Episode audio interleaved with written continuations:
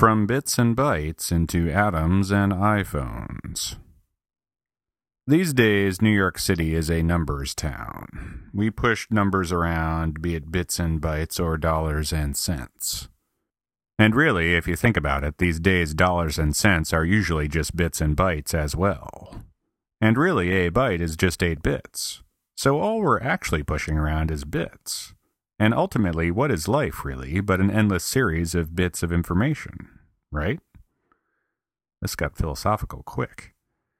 Anyway, Los Angeles has Hollywood, Detroit has automobiles, Las Vegas is hell on earth with a side order of strippers, and New York City's stock and trade is numbers.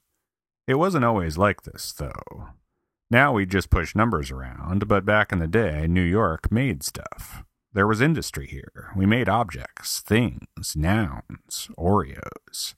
Those were the good old days. Sure, there were more factory fires, but there was also more creamy filling. Well, I'm pleased to report the good old days are coming back. New York is making stuff again, and we're on the forefront of manufacturing, the cutting edge of the future, the dawn of a new beginning, the start of a fresh commencement. Ladies and gentlemen, I have one word for you plastics. Now, now, hear me out. These aren't just any plastics. I'm not talking 1967. Mrs. Robinson, you're trying to seduce me plastics here. I'm talking 2012 plastics. I'm talking about fused deposition. I'm talking about stereolithography.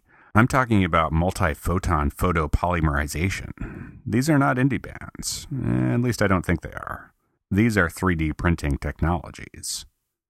Editor's note turns out Stereolithography has a MySpace page. Their new album drops next month. For those of you who don't know what 3D printing is, it is exactly what you think it is. Wait, what do you think it is? Really? Wow, you are way off. No, not even close. Okay, 3D printing is not exactly what you think it is. 3D printing is the process by which a machine manufactures, or prints a three dimensional object via additive processes. This is in contrast to something like a lathe or a CNC machine that creates an object via subtractive processes. Michelangelo carved David out of a giant slab of marble via subtractive processes. I made a plastic miniature dark elf for my Dungeons and Dragons campaign on a 3D printer via additive processes. Now, say what you will about Ephemir, my dark elf, he's chaotic neutral. But I find him no less impressive than Michelangelo's David. Sorry, all you art history majors, and civilization at large, but generating something out of nothing is just as impressive as carving something out of a big rock. It's kind of awesome.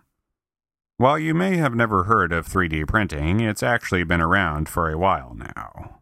It was invented several times over in the 1980s, each time with a different technology.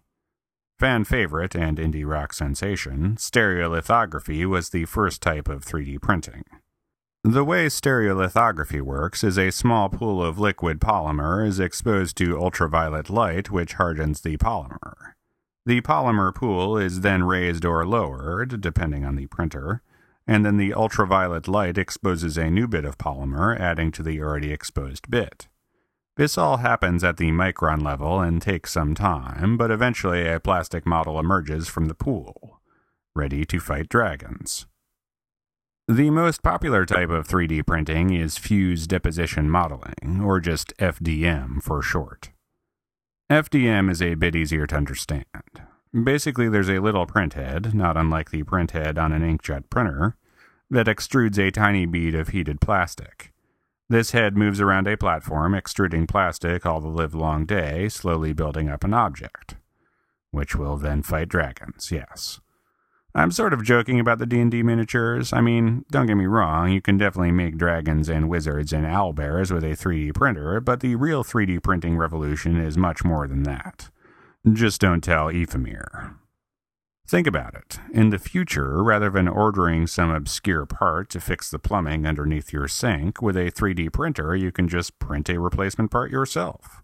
When Apple releases a new goddamn connector for the iPhone 11 and a half, instead of having to buy a new adapter to fit your speaker dock, you can just print one on your own.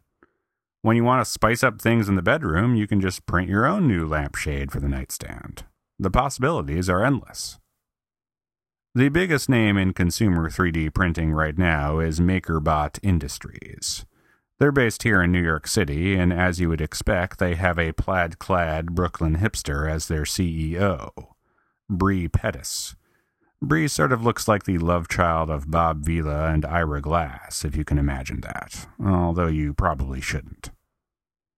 MakerBot just opened their first retail store here in New York. It's a cool little store.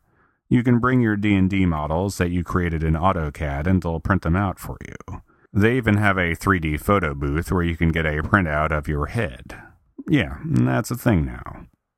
The store's opening coincided with the launch of their new printer, the Replicator 2. While it does not yet live up to its Star Trek namesake, the Replicator is pretty badass, and it's pretty cheap at $2,200. They nail you on the ink, though. Not to be outdone by some little Brooklyn upstart, a couple weeks ago, Staples threw their name into the 3D printing hat. Starting next year, you're going to be able to bring a flash drive with a 3D model on it to your nearest Staples and tell the guy behind the counter, I'd like 10 copies, please, like it's a goddamn Kinko's. Craziness. It took a few decades, but 3D printing has finally trickled down to the consumer sector. Sure, right now all you can do is print little bits of plastic at a store on the Lower East Side, but in the not too distant future, you'll be able to print with metals or glass or uh, other stuff. Hell, by the time the iPhone 11 and a half gets here, maybe we won't just be printing the dock connector. Maybe we'll be printing the phone itself. Eh, but more likely we'll just be printing really nice D&D minis.